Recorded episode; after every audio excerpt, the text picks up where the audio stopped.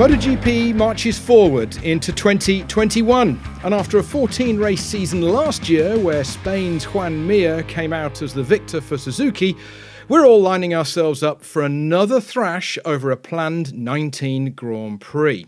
Starting in Qatar at the end of March, a double header week. And after that, it's into Europe that we'll see 12 races over the regular tracks all the way through to the end of September, and then four races in Asia before the finale in Valencia. It's going to be quite a run. We all hope that fans can return trackside and enjoy the races, but that is very high on the wish list. What's also high on our wish list is seeing Marc Marquez back on a motorbike, the six times MotoGP champion back racing? Or is it? Because if he's back, it's going to be exciting. Uh, but we didn't have him last year, and it was equally exciting. Simon Patterson, uh, let's go to you first. What are your first thoughts going into 2021? I haven't a clue who's going to win the championship, and I think it's awesome. Uh, we look like we're set for another really, really close year in MotoGP. There is all sorts of people looking really fast in testing. There is all sorts of motorcycles looking really, really capable in testing. The whole thing's wide open. It's going to be another great year. Valentin Khorounzhiy, you join us here. What are your thoughts going into MotoGP 21? My first thoughts, my one thought is that it's it's awesome that I've left preseason testing with the feeling that I can name at least eight riders who I would not be surprised to win the championship. That's how it should be, and that's that's just amazing. And what about myself, Toby Moody? I'm going to ask myself that same question. Well, it's quite simple so far as I look at it. I think we're actually going to have a new MotoGP world champion, Marquez or not.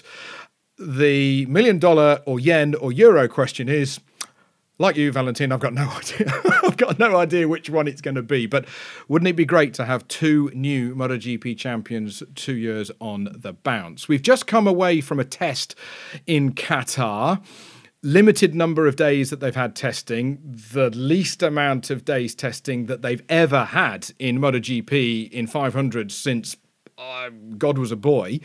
There's a tech freeze going forward from last year, but coming out of that test, it was Jack Miller who was quickest. Is he going to be favourite for Qatar and maybe the season? Simon, how do you view that mega lap that the Aussie did? he is definitely going to be the favorite for Qatar because we know what that circuit's like for Ducatis anyway. We know what their history is like there.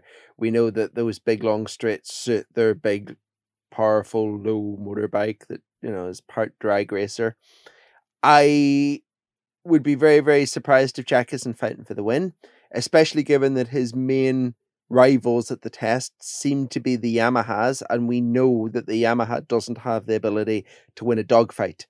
They can win if they make a break on their own, but I don't think Jack's going to let them. So that for me tips the balance towards Miller.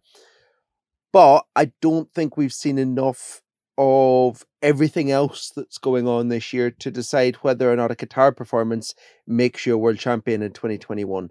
We've never had a year before where all the preseason testing has taken place at one track. We've had all the preseason testing take place at one track that suits one motorbike on the grid. And, you know, just look at KTM for an example. They were sort of 17, 18, 19, 20 at the end of the test, absolutely nowhere. But they won three races last year in their fourth ever MotoGP season, and no one expects them to finish the championship 17, 18, 19, 20. It is one of the things that Neil Spalding touched on last year that some bikes just work well at some tracks, and if they have to sacrifice a couple of tracks out of the 19 that we're going to have this year, then so be it. Uh, it is that balancing act. Uh, Va- Valentin, we, we saw, and Simon has mentioned it already, the big power that the Ducati has always had. Some say, without sounding like a Top Gear sketch here, some say it's got 20 horsepower more and it's all at the top end. And that gave them the difference of five miles an hour on average ahead of the Yamahas. Do you think it's a, a given that the Dukes are going to beat the Yams? No, I don't think it's a given, but I think it's it's likely in the sense that, well, especially particularly at Qatar, I think it's likely because ultimately what I do expect from Qatar definitely, and what I would put money on if I were a betting man, and if betting companies accepted bets on that sort of thing, is I definitely expect probably Jack Miller, maybe Pecco Bagnaia, but probably Jack Miller to lead the most laps in the first and in the second race. ultimately, when it comes to Qatar, how the the final lap battle for the win comes out, I think it might be a bit of a coin toss. You never really know. And the most recent example we have is 2019, where was it four bikes that finished within half a second or something like that, even more maybe. So I don't know. It's going to be like a NASCAR Talladega race, I suspect, maybe. And it maybe for the season, it doesn't so much matter who really wins or loses. It just matters who's there to pick up a decent haul of points and then go into tracks that are maybe a little bit more conventional in a sense it is a kind of flashback to, to 2020 because it is the only double header that's planned at the moment with whatever's going to shake out in this year with, with COVID and, and government rules in the various countries that we're going to. So if you're in a hole that Simon touched on with KTM, then so be it. But if you're going to win, you need to make hay and take those 50 points back to either Bologna or wherever it may go. So it, it it's a balancing act. How do you how do you both see Bagnaia getting on in the in the top team? I see potential. He, you know, he wasn't necessarily the first choice to be a factory rider this year. That was Dovizioso before he told Ducati where to stick their contract. The plan was never to see two new riders come into the factory team at the same time and to see two new riders subsequently come into Pramac at the same time. Uh, I think that would have been a goal for a year's time or two years' time for Bagnaia. Ducati, don't get me wrong, definitely want to keep him, but I think maybe he's been promoted through necessity a little bit faster than the plan. And as such, that kind of takes the pressure off him a little bit in the factory team this year. He's got this year to kind of learn his place, to learn the art of developing a bike, to learn how to use all of the extra people that are suddenly around him, which is something that Miller has good experience with because he's had that tester come racer role within Pramac for a few years that Bagnaia never really got the chance to take over from him. So yeah, gut feeling this won't be his year. He will score the occasional podium. He might sneak the occasional win somewhere like the Red Bull Ring that, that where everything works. But I think uh, title contention is maybe a year out. He's another Petrucci, isn't he? Uh, I don't think so. I, I don't think he's. I mean, in a sense, in that for Petrucci, it clicked once in a while, but then it just completely fell apart. But for Petrucci, once it clicked, it clicked for a bit, and once it fell apart, it fell apart for good. Like he, he never really was back to that race winning form once it started to go wrong for him in the Ducati factory team. Um, except for one wet race, which which was an outlier in terms of overall form. Uh, I remember last year looking at looking at Bagnaia's situation and thinking, is he about to somehow find his way out of MotoGP entirely because that first season wasn't wasn't phenomenal, and then because I am a fickle fickle uh, sports writer, six months later or whatever, when uh, when he so he was great pre-injury, there was clear huge underlying form there, and he returned post-injury, and he was absolutely brilliant, super fast. And Ducati confirmed him as, as a works rider. And I was like, well, they did the right thing to, you know, allow Dovizioso to walk and not really not really be too bothered about it and promote him. And then Bagnaia's end of the season was again bad. And now the test has been again been kind of good. So I I don't know. I guess uh, that is a bit Petrucci-esque in a sense, but I he is younger. There's a lot of potential, so hard to say. We shall see. We shall see. It, it's quite interesting, Valentin, what you just said. You know, oh, he did really well. And then it all sort of went away. Simon was smirking that I can see on the screen because that sounds just like Petrucci and just like Dovizioso. they were all they were all best mates and they were all happy families. And then it all went Pete Tong. So let's hope it doesn't recur itself with another Italian in the team of politics uh, of 2020. So. Uh, the thing that we must remember, and we've touched on it a moment ago, is is Qatar, Ducati, big acceleration, and it just heaves the air out of the way when it's cracking on. We saw the top speed set in the test by uh, Johann Zarco. It got the grunt, and you need a lot of grunt. It's all exponential when you look at the physics of how it works to to get that extra five miles an hour at 215 miles an hour. You know, you put your hand out of the car window down the motorway at 70 miles an hour, and it's it's quite strong. So at that speed, it's it's quite something. But they've got lots of horsepower. Just catching up with what I said about the Yamahas losing five miles an hour to the Ducatis at at, at Qatar. you know, we, we can touch on it now maybe that Vinales said, didn't he, Simon? I'm going to have to blitz it in those first laps to make a break so that the Ducatis aren't on my tail. Valentin, you touched on it a moment ago. There are four bikes that were within a second uh, a couple of years ago at the finish line. So Yamaha are going to have to take quite a bit of risk to shake the Dukes so that there's no Talladega slipstreaming. Absolutely. There has to be clear track behind them to make sure that they, they don't get done. You know, the, the guy said quite clearly over the weekend, if we go on to the start finish straight with the Ducati, we're dead. We're done. We haven't a chance. Uh, and that is what that extra five miles an hour means. Um, we know that the Ducati has the top speed sorted. It has been a perennial Yamaha problem. Obviously, it was a lot worse last year because they had to dial back all the engines to try and make them last. So we didn't quite get a a true picture last year. It won't be as bad as last year, despite the engines being frozen. Is the what I'm trying to say, but it's still not going to be great. Um, I wouldn't like to be in that position. The, the reason why I started smirking there when you mentioned Vinales blitzing it in the early laps is that that never happens with Vinales, who I I respect and admire dearly as a as a rider. I think he's got a ton of potential, super talented. But when you think Vinales, you do not think blitzing it in the early laps, even maybe it's become more noticeable in the more recent years, but it's just not a thing he does. So he's not he's not ideal for this bike. It's not how he how his races work out. And they've been trying to fix it for like two years now. The problem that he uh, has there as well is that there's two other Yamahas that are actually quite good at it. Yeah, Quartararo, he's a blitzer right from the word go, isn't he? You know, he can crack on, he can wind himself up. Um, and we mustn't forget also that over one lap, the Yamaha is actually quite agile at Qatar. Lorenzo got his first ever pole position there, first time he rode a MotoGP bike. James Toseland was on the front row, first weekend in action at a Grand Prix on a MotoGP bike. So it does suit itself quite well for qualifying, but they only give points out on the last lap on Sunday afternoon. Uh, it's going to be risky. Uh, it's going to be risky. Just one final thing about the Ducati, if I may. I will never forget Casey Stoner's first race on a Ducati in 2007. He came out the last corner to finish the first lap, and he wasn't leading the race. And before the finish line, he had overtaken and put three or four bike lengths into whoever he overtook.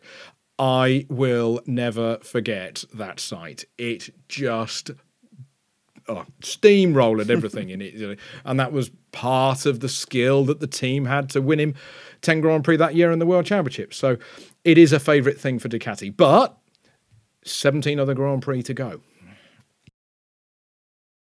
Do we therefore think, going to Yamaha, that Fabio Quartararo is the golden boy in blue in the Works Yamaha team now that he's had a couple of seasons with Petronas? Simon, you first.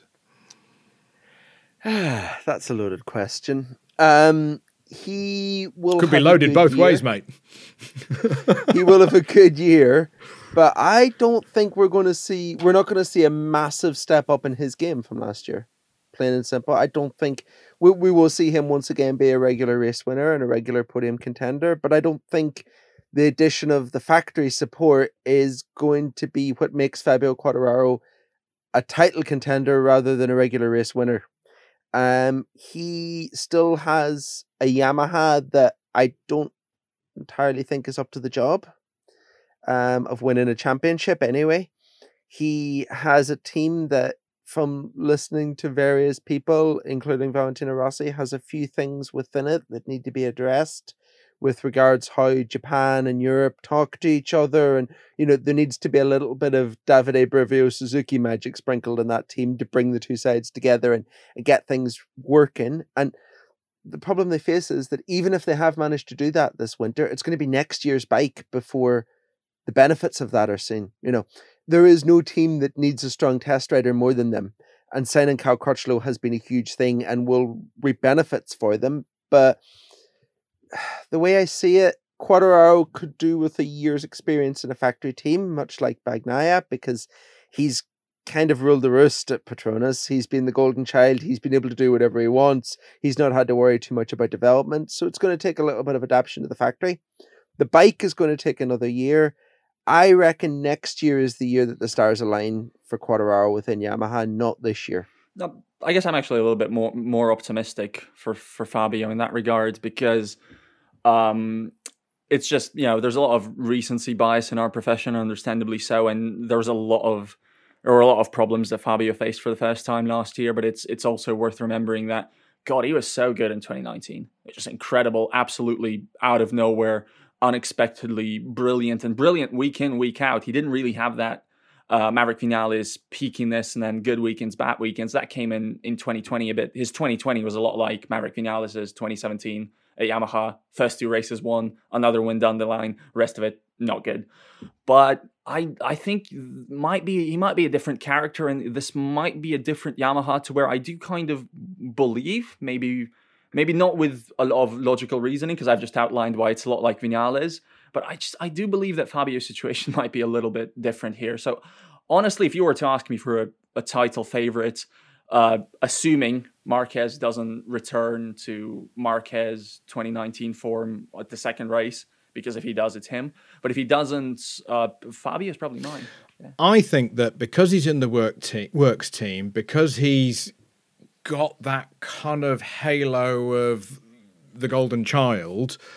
Not that he wasn't at Petronas, but he was the golden child within the team, where here he is, the golden child of the manufacturer.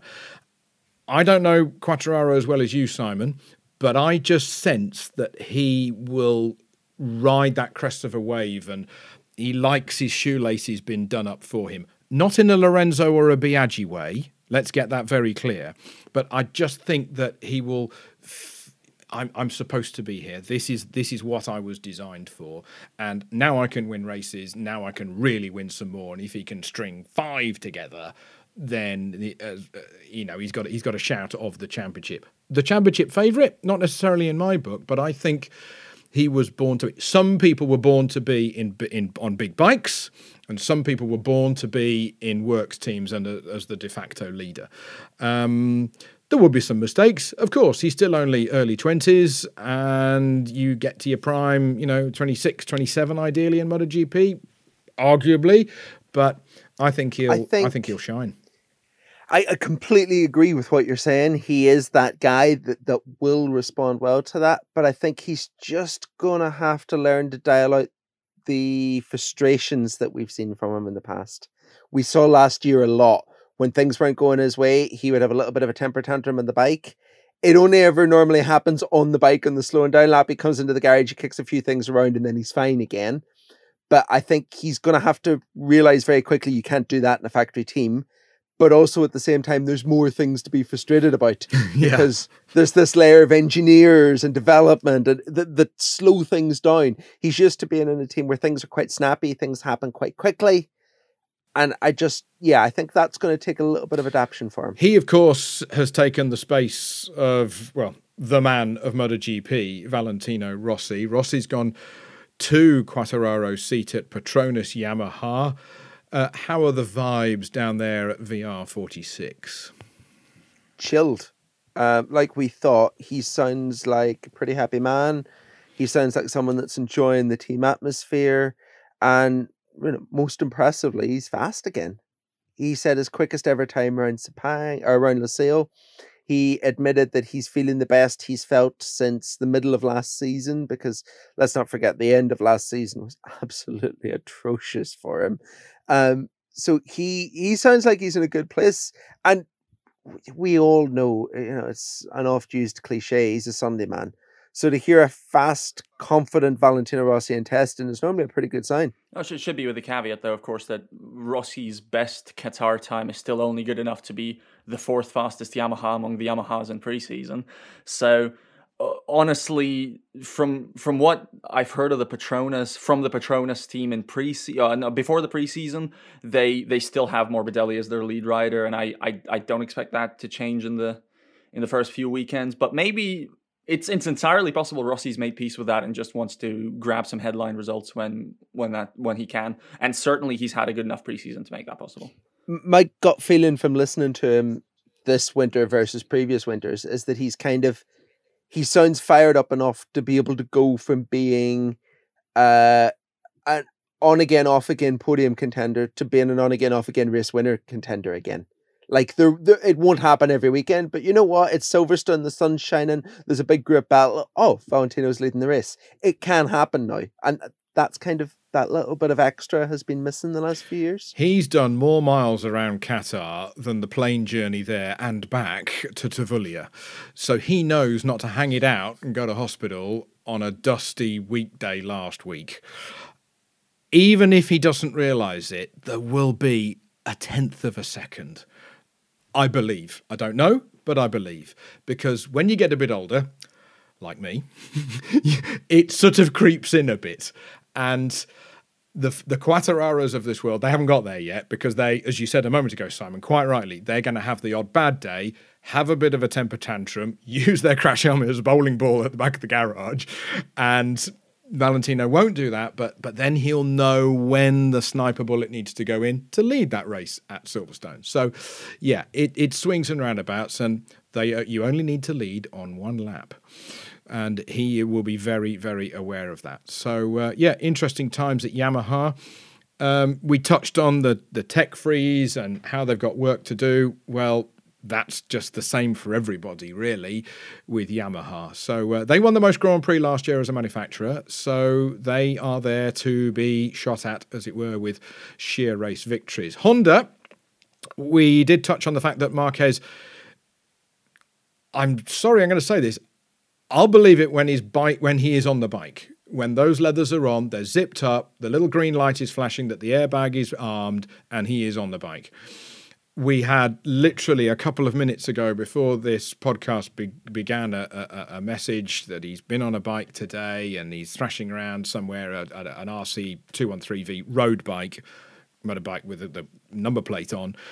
Um, I hope he comes back but nobody knows, not even him, nobody knows to what level he's going to be at. He hasn't ridden a bike since July last year when he put it into the gravel at Jerez, and that's a long, long time away. And very few people in international sport of any type have had such a break and come back with a bang. Very few indeed. Uh, Niki Lauda did it, but Michael Schumacher couldn't other other names that spring to mind. Please throw anybody else into the mix. Um, so it'll be interesting to see. Long live the king! The king is dead. Oh, is the king still there? Who knows? But we could do, of course, have a new king in the shape of Joan Mir, and round the circle goes. Well, I, I do think his, his his most recent memory is, is not the growl because he did show up for the second weekend and then realized his arm hurt and he couldn't do it. The the failed comeback, obviously, so which might even be worse in a sense because maybe there'll be that niggling feeling that oh is it going to come back? Am i going to feel it again suddenly on some lap like i did uh, in the andalusian grand prix? Was it saturday i think that he felt it?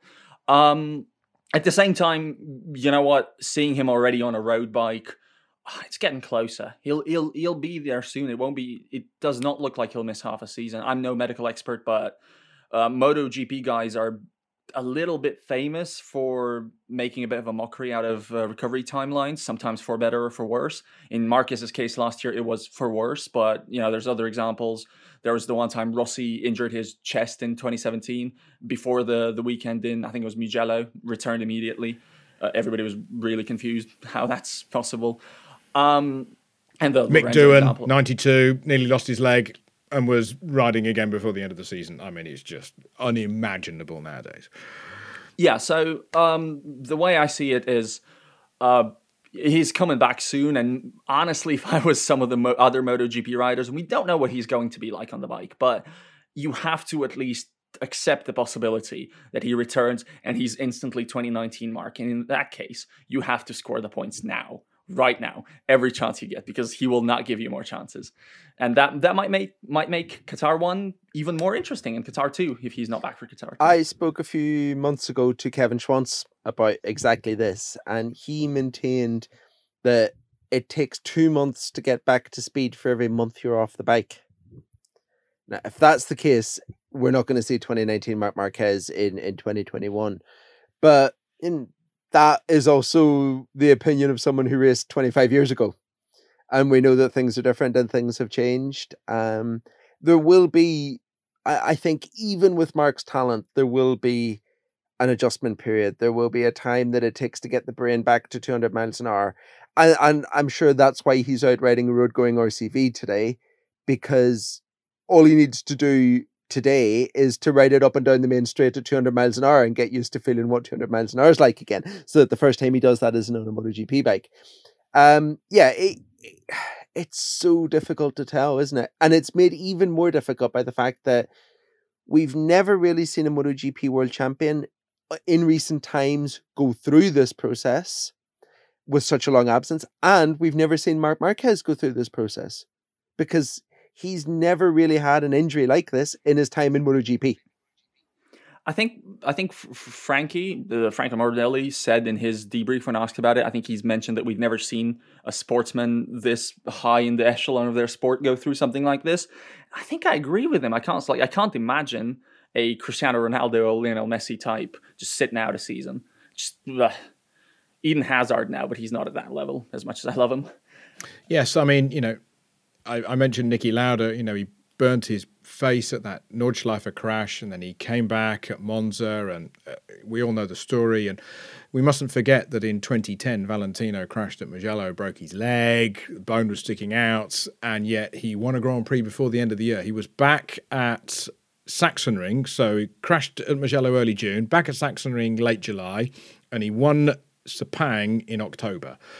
Um, wow. Uh, that is the most recent kind of comeback, but completely different kind of injury. It was only, I say in inverted commas, a broken leg, and it didn't have the complications that Marc is going through with the nerves and, and such like, which are certainly not funny. So, Pol Espargaro has made the move to the other side of the garage with number 44. Not that you can see the number because it's the same colour as Repsol Orange. When will somebody change that number, please, for the TV commentators? Um, uh, so Pol Espargaro's there. Um, can he hold the fort with Marquez's absence? Uh, I've worked alongside him in a garage. Boy, oh boy, he's a determined young man. He's still yet to win a MotoGP race. And he will want to go home to Spain when he's an old man with a trophy on the sideboard that says MotoGP on it. He's going to try, try, try, just as he did uh, in Orange. He's got to make it happen. I think he's got to make it happen for his own sanity. I'm, I'm fair. I'm fairly. I shouldn't say fairly convinced because you can never be fairly convinced about a MotoGP win. But it looks really likely that he'll at least win a race this this year. And I, I remember before the preseason started, his crew chief Ramon Aurin. Uh, there was a Repsol Honda video posted to Twitter where they were talking about you know just 2021 stuff, and one of the one of the answers was uh, Ramon Aurin was asked a, a, pretty regular question about expectations for the season, and it's the kind of question that you normally answer when you're team personnel. Oh, we need to see how he gets on the bike. We need to expedite his learning, etc. Blah blah blah. And immediately Ramon Aurin was like, "Well, this is Repsol Honda, so he'll he'll have to fight for the title. We expect to be fighting for the title." And I was like, "Wow, that's that's you know that's a lot." But then Pol Espargaro gets on the bike at Losail, and he looks good. And he looks like really good right away, and he looks better with every day. He looks like the bike is he's one with the bike, which it's really hard to be one with that Honda. Only only Marc is one with that Honda. So honestly, it could happen. We could see a, Pol Espargaro is one of my eight people that I would not be surprised to see win a championship this year. I, I, definitely expect him to win a race at some of the, the Honda friendlier tracks. I think he's had a great start to his life at Honda. I well, one thing we can say for certain is that someone at Honda has probably kept their job over the signing of Pol because from a team that were nowhere last year without Marc Marquez, they suddenly look like they've got a bit of depth of field again, which is uh, much needed. You know, first year without a win since 1981 last year. They needed depth of field between losing both Marc and Cal Crutchlow in one go. So that is good because, yeah, he, the guy looks like a race winner. He looks like he can be right in the mix again. He looks like he can fight for it, which isn't really that much of a surprise when you think about it. He is super aggressive. There is no one in MotoGP looks more like Marc Marquez on a bike. Low off the bike, elbows out, just super, super focused on what he's doing on the bike. That has translated really, really well to the Honda. And I'm fairly sure that's why he jumped so quickly whenever he got offered the chance. You know, because the KTM was his baby. He's built that project. And I don't think he would have had the same, he wouldn't have made the move as quickly to a Suzuki or a Yamaha or a Ducati, even in a factory bike, because that Honda package. And it's, yeah, it, it also, it has to be a, a huge relief to whoever Honda made that decision because the decision that was made is we take, you know, we take our golden boy Marc and we take his brother Alex and we demote his brother Alex before he's even done a race, risking angering Marc. But now, now they can, if Marc has any issue with it, they can tell him, look at the look at the timesheets. We had to do it. Pol was available, and he he can ride this bike. HRC don't care about brotherly love and what people think. They want to win the no. bloody race. And um, if Pol is offered the opportunity as a young lad growing up in Spain, not far from the circuit de Catalunya, who had his walls plastered with posters of Mick and Alex in the late 90s, it, you know that video when he got presented his bike at home in Andorra because they fudged it that he went out for a run and by the time they got home they'd put this bike on the patio outside his flat. I mean, it was a great story. It was a great PR video, I have to say. Give him kudos. And there he was going, you know, I've dreamt about this all my life. And they all dream about it all their lives, but that there was something about his words and his attitude and his reaction that day that it really was. It was like winning a Grand Prix for him and don't underestimate what it must be like growing up in Spain watching Repsol Hondas win races. You know, quite something. And then you're on one, and people are doing your shoelaces up for you and stirring your coffee for you. Uh, what a, what a feeling! But they want results, and you are both right. They somebody has saved their skin by uh, by making that decision quite early on before the first race last year. Uh, we we touched on Alex Marquez. He's now at uh, LCR. He's taken the place of Cal Crutchlow again on a Honda. He had a load of crashes in uh, in Qatar, fractured his toe and then was prevented from riding uh, the rest of the time by the medical staff. Uh, I'll say this maybe some of those medical staff should have stopped his brother from riding five days after major arm surgery at Jerez last year, but I'll leave that for the uh, to chew over. Um, Marquez has got to be there to Alex. This is to uh, to win a race and get up there. He had a great second half of last year, didn't he, Simon? Once the bike was rejuvenated with a new chassis, with with updates after Misano, sort of halfway through the season, if I can call it that, after the work from Stefan Bradl, and. It'd be great if he wins the race, if only to see Lucio Cecchinello in floods of tears again. it's always something weird, Joy. Floods of tears, then bottles of wine. Um, the problem is, Alex Marquez has started his 2021 season the way everyone expected him to start his 2020 season by crashing his brains out, getting injured, and not really achieving very much. It has been just a complete disaster for him. For whatever reason, he just hasn't been able to click again with the bike. He launched it five times in four days. Uh, the first one of them, he came back to the garage and told the boys in the garage not to bother going looking for it. There was nothing left. He has had such a tough time. And it's going to be really, really difficult to get out of that hole now. Uh, I I slightly disagree in a sense. I'm not going to go go go out there and say that five crashes in four days is good. It's not good. It's it's terrible. It's the most terrible thing you can have in testing. And also, you got injured, so just bad all around. But I did I did look at it at the timesheets a lot, and then just spent a lot of that test looking at live timing. And what I've noticed is that uh, Alex Alex was there with Taka more often than not, sometimes even a bit quicker. And on long runs, they look pretty comparable.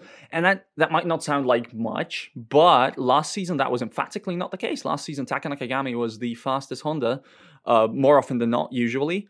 If if that's the step Alex has taken, obviously it won't matter if he crashes in every race, but he won't. It's it's probably a little bit easier to stop a rider crashing than to make him go fast on a bike. At least I'd like to think so we do have to put ourselves in check here because if it's all right for his brother to crash his brains out and the bike come back in a basket and the rider who's who is being replaced replacing at LCR uh, our, our, our, learned friend Miss Crutchlow we ought not to be too hard on him.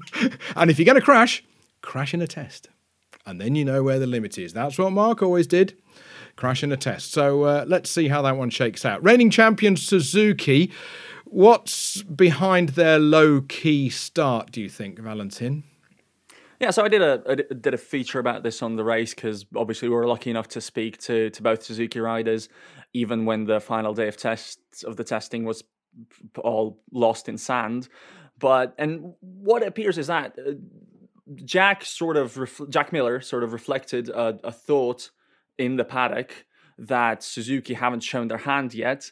And I don't agree, and I think neither did the Suzuki riders. I think they did show some of their hands, and it's just that their hand when it comes to peak lap times and one lap pace is not very good, but it wasn't very good last year and it did not matter then, and there's every chance it won't matter now. So, what's behind their low key start? I think it's extreme, extreme confidence in the base package that they have because they they even like imagine you have four days of testing and on the second day of testing for 2021 you try a 2022 engine now what does that what does that tell me that tells me that you're very confident in your bike and you're confident it'll go fine um, and i think nothing much has changed yeah they missed out on some race specific work but uh, Qatar is not really the happiest hunting ground for Suzuki anyway. It's not it's not a, a circuit that's made for the GSXRR. So uh, they go there, they pick up as many points as they can. It should be good points, maybe in the hunt for a podium, but they don't have to win there for their title defense to get off to a good start. I think they just have to be in the mix and then go to the other tracks and start really showing up there. I don't think their title defense is any sort of trouble. I think they're fine. Remember, between 28 races, they only won two of them last year. They don't need to win too many races. Yeah. So, you know, yeah. that consistency cheesy line. I know it's a cheesy line, but the points add up the same, don't they, Simon? Absolutely. And it's funny, I, I can't help but look back to last year before the opening race in Qatar was cancelled after we'd finished testing. Uh, I spoke quite a bit with Joan Mir's crew chief, Frankie Carchedi, who, despite the Italian name, is a British guy that's been around BSB for years and years and years. And he had the biggest smile on his face after testing last year because they they had much the same sort of testing where they didn't set the world on fire. They had a few fast laps here and there. They were near the front, but no one was looking at them like race contenders. Frankie was adamant we're going to win the first race. And then we never got the chance to see it. So he hasn't said it this year, but obviously things have changed now. There's a little bit more pressure that they're reigning champions, but that just makes me think we're in the same boat as we were last year. They are strong and they are happy. Uh, neither Joan nor neither Joan Mir nor Alex Rins did a like a proper super long run in the second test, but in the first test I tallied the long runs that I did find, and Joan's was incredible. It was fantastic. He barely dipped over 25.0, and for that test that was really good. He looked better than Maverick. He looked better than it was just really good. So honestly, it is. I would not be shocked, but I still think it's probably Ducati or Yamaha. But and the benefit the Suzuki has over the Yamaha is that if it comes down to a last lap scrap, you can't bet against them. They have got that extra bit of kick that the Yamaha doesn't. That that could just you know see you pull a, a Dovizioso on a Marquez in the last corner and win the thing. And uh, to back up your words, Valentin, about 55s around uh, around Losail in Qatar is what were the race pace? It was about 15 seconds down on a normal race because there's no Moto 2, Moto 3 putting any rubber down. So everything will move forward once we get to the race at the end, or the first of the two races at the end of March, and then the second race at the first weekend of April. Um, yeah, it'd be interesting to see how they get on with Davide Brivio. We've touched on the fact in previous podcasts here with the race that uh, Brivio has been hired as the team manager of the new Alpine Renault Formula One team, what was known as the Renault Formula One team. They've got Alonso in there back again this year, with whom he won the championship twice in the zeros. So he's got a he's got a lot on his plate. If only to get used to the English weather near Enstone. So that'll be interesting for for Suzuki in MotoGP. Uh, who should we do next, guys? Shall we do KTM next? They won three Grand Prix last year. Their debut three victories in the top class of MotoGP. They'd won in 125, 250, uh, Moto 2 as a branded uh, branded exercise, and then finally at least got to base camp of Everest. Uh, the championship is next for them. But it didn't go well in Qatar in any shape or form. You touched on it earlier in the podcast. Uh, testing at one circuit, as we've mentioned, in 2021. And one of their favourite testing circuits, Brno in the Czech Republic, is now no longer in the championship.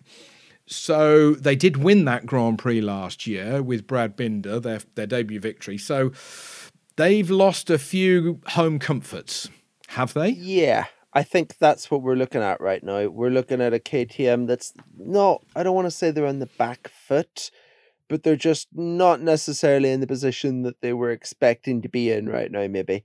Um, they obviously have missed not being able to test at more circuits than just Losail. They obviously, there will be a price to pay for losing concession status because that means that they can't do as much testing with the race riders as they want to or as they were previously able to. But uh, yeah, I just I think what we've seen with KTM over the over the entire four years coming into year five in MotoGP is that every year they're a little bit better, kind of across the board. Everything gets a little bit better. There's never a huge step forward anywhere. But what that has meant is that the circuits that they were always good at, like the Red Bull Ring, they've got better at. And the circuits that they were always weak at, they've also got better at. But Qatar is just one of the weakest circuits. And, and that's what we're seeing. I expect that whenever we go to Europe, they will be better at their weaker circuits. But we're just, the, the entire picture's kind of skewed at the minute because of what we're seeing only at this track. I've got, I think, two points there. Uh, first one is that uh, I've the last few days I've thought about this a fair bit. Is that this KTM reminds me a bit of Ducati from the from a few years ago. Ducati that had really bad tracks, whereas other manufacturers didn't have really bad tracks, but Ducati did. Now Ducati doesn't, but I think KTM might. Maybe not to the same extent. We haven't been back to Phillip Island yet for okay, Ducati. Fair enough. Very yeah. true. Hold that thought. yeah, but um, and the, the other one is what uh, KTM is getting better year on year, and it's obviously a super super talented team, and it's got a good four rider roster. But it is also important to flag up, I think, and I hope the the two guys in the works team who ride there forgive me if they hear this. Um, they did give give up their high scorer from last year, and the guy who's led the program from from basically the start or almost the start. I still think that yeah, he didn't win any of their three races, but I think Pol Espargaro is the guy who could get the most out of that bike as it was then, and they don't have him there anymore. Uh, Miguel Oliveira, I think now has to be that guy, or maybe Brad, but I think Miguel's a bit further along that path. But uh, Pol, I think Pol generally on average proved he could do it, even if he didn't, uh, even if he didn't uh, get any of the wins. At least on the tracks where KTM was not so good, Pol was the best. It was almost always the best. So that that part might also hurt them a bit, and I think that might that might mean that just holding station this year compared to the previous year is is what they should be aiming for. Pol was very committed in 2020, but ultimately he did say that he wanted to have another girlfriend and have a divorce before the first race of last year. And that's always a niggling feeling of what do we tell you, especially as though he was going to KTM's bigger than mega arch rival, Honda, Big Red. So there was always that kind of yeah, well, you know, from from the from Pol's point of view, yeah, yeah, well, I'm committed and I'm great. You can say all that in the press releases, but deep down, you've fallen out of love with that bike. That's why you've signed with somebody else. So these two guys that we've got in the garage with KTM are with with Oliveira and Binder are they're they're on the bus and they're going at full speed in the same direction as everybody else. In, in my experience, I, I definitely I definitely agree with uh, with with that that you know it's it's not KTM's fault that Pol left because you know Pol made his decision. That's the decision he made. But I I also don't I don't think there was any lack to Pol's commitment. Like this is a guy who wears his heart in his sleeve, sometimes to his detriment, uh, especially last year at certain points. Um, and honestly, there was no bigger cheerleader for that KTM project than Pol Espargaro for these four years. He, he I think he still loves that bike mm. and still loves that team. I think that's just the kind of guy he is. And I think they will miss him. But the c'est la vie. Sometimes, you know, especially in sports, it, it shouldn't be it shouldn't be sad that somebody's left for another team. That's what we live here for. We love those team changes and team moves. And the two new guys are great. So they are, they are. I've got a lot of time for them. Um, and uh, some of my friends have said you ought to see that Tech 3 bike in real life. It's something else. Uh, so, we, uh, Simon, you're going to see it before us two in uh, in Qatar out the window, and it's uh, it's going to be quite something. The uh, the Dayglow Orange of Tech 3. Uh, Danilo Petrucci, he's had a few weights taken off his shoulder after leaving Ducati, and he's in a relaxed environment, a sort of Red Bull, if I could call it, in inverted commas, you know what I mean south of France, Hervé Poncharal esque Tech Trois garage. I think it suits Petrucci hand in glove like not many other riders in any other garage in the pit lane. I can't imagine a better conver- uh, combination than, than Poncharal and Petrucci. That is going to be MotoGP's new comedy double act. Um, it's just the perfect fit. It's just it suits Danilo's laid back approach to life. It suits Hervé's sort of no pressure on the rider until all the pressure's on the rider approach. Uh, it, yeah, it's a match made in heaven that, and it'll get the best out of both of them because Petrucci is a hard worker. You know, there is no question in that. The guy loves putting in the hours, putting in the effort.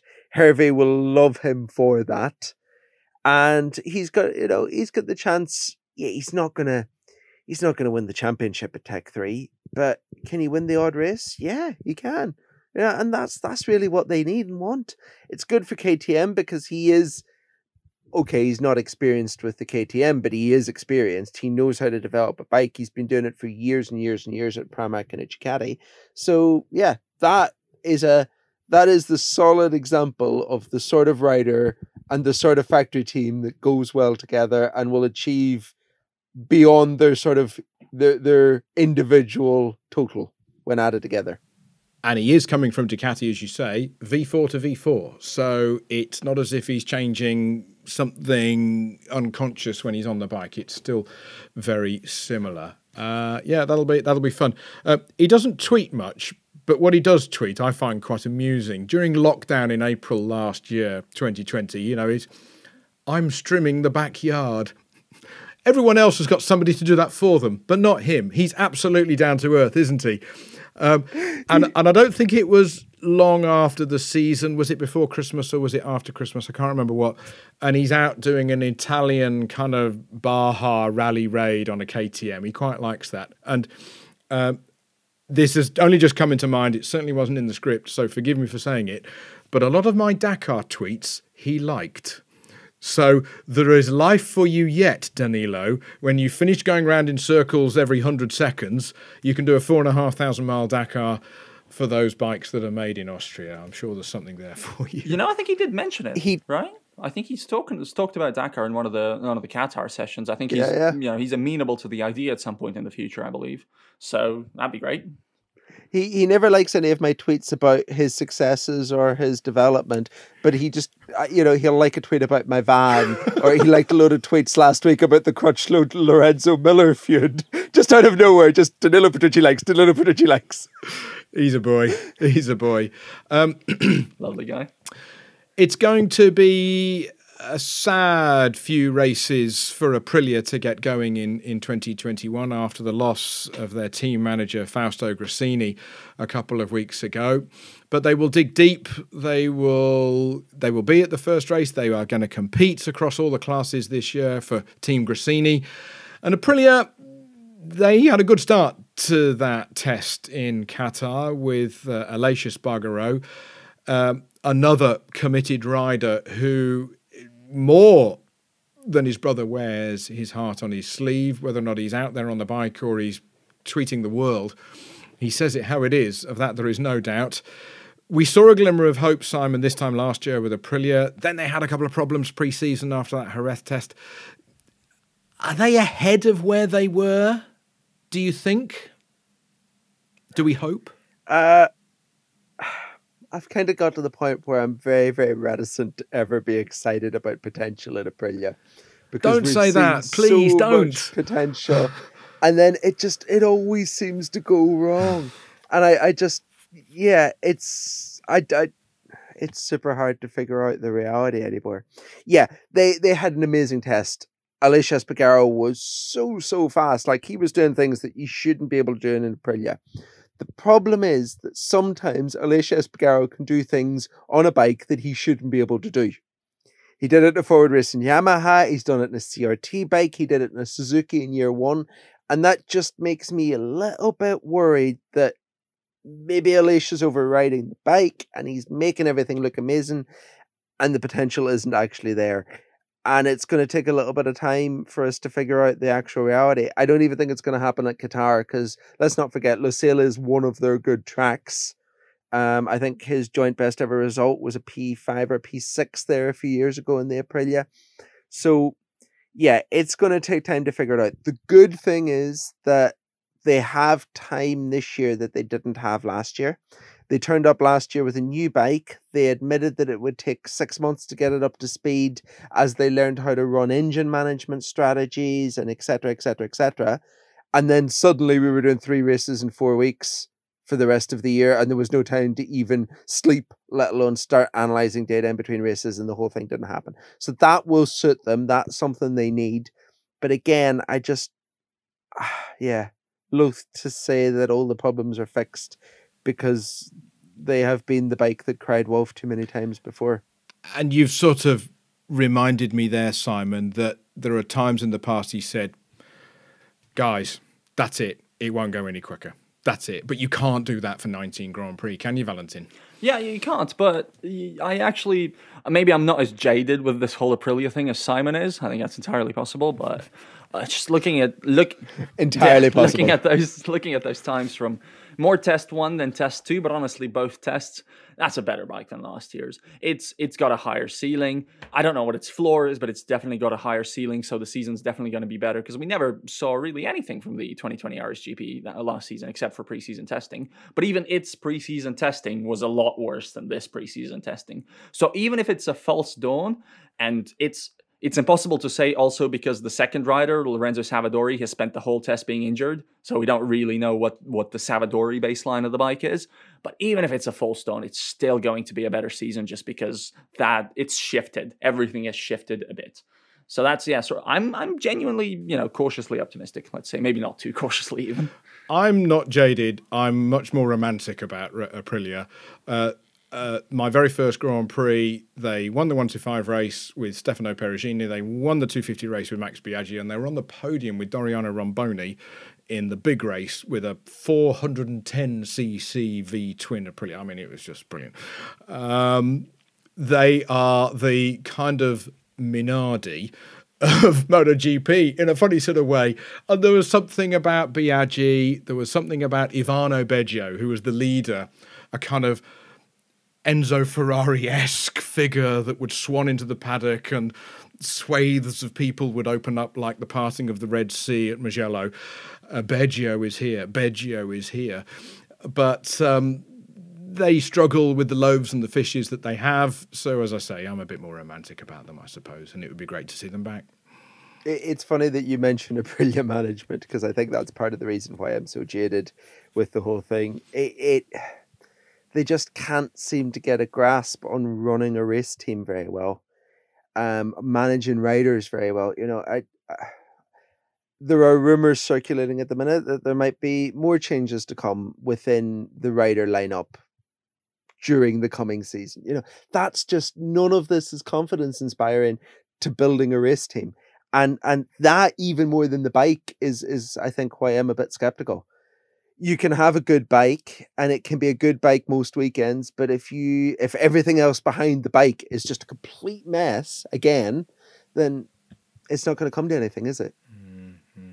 there's more to racing than just a good motorbike yeah and mechanics and team management they are not I, I, call it using 100% of their brain power on making the motorcycle go fast because there's politics, there's general BS in the back of the garage or the hire car back to the hotel, and you don't need it. You need to concentrate on one thing and one thing only. Uh, I'm also romantic because I've got a 1998 Valentino Rossi 250 po- uh, poster still in my workshop.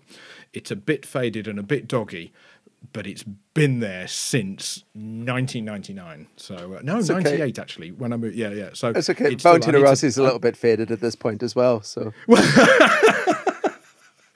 Simon Patterson, ladies and gentlemen. Um, Send your hate mail. so, March the 28th is the opening MotoGP race in Qatar. The-race.com will be across the build-up and the weekend itself with Simon trackside. And we will have a podcast out the day after every race in 2021. But there's one thing before I go, if I may, gentlemen. I was brought up listening to Murray Walker. I remember watching delayed highlights of Formula One with that Fleetwood Mac music. But my first intro to bike racing was through the television and his voice. I just about remember that Sheene Roberts battle on the television, but I then certainly do remember this crazy American who'd wave the stars and stripes at Donington Park, standing on the pegs, and it was Murray Walker's voice again on the TV, that lucky strike Suzuki with Kevin Schwantz. I was lucky enough to have them as friends later in life, the pair of them working alongside them in a commentary box and in the MotoGP paddock. And for me, it was very surreal being in a commentary box at Silverstone, commentating on a historic Formula One race with Murray Walker back in 2008. It was as if I was at home watching the old races, but here I was, stood alongside him in the very same commentary box overlooking Woodcote. He saw so much in his life because he was actually at Donington Park pre war watching trackside the Auto Unions and the Mercedes go head to head. So for him to then be present at the very first Formula One World Championship Grand Prix in 1948 was quite something. He saw Fangio both hills. Moss, Clark, Fittipaldi, Lauda, Hunt, the rise of Williams and McLaren. He loved his bikes, as we know, with trials, the TT, 500cc into MotoGP. He saw those formative World Championship years in motorbikes as well as cars, going through the Ago era, Sheene at the same time as Hunt was winning in Formula One. What a year 76 was. The arrival of Roberts, Spencer doing the double, Mick Doohan's domination, and then the man who still arguably carries MotoGP from day one to today, Valentino Rossi.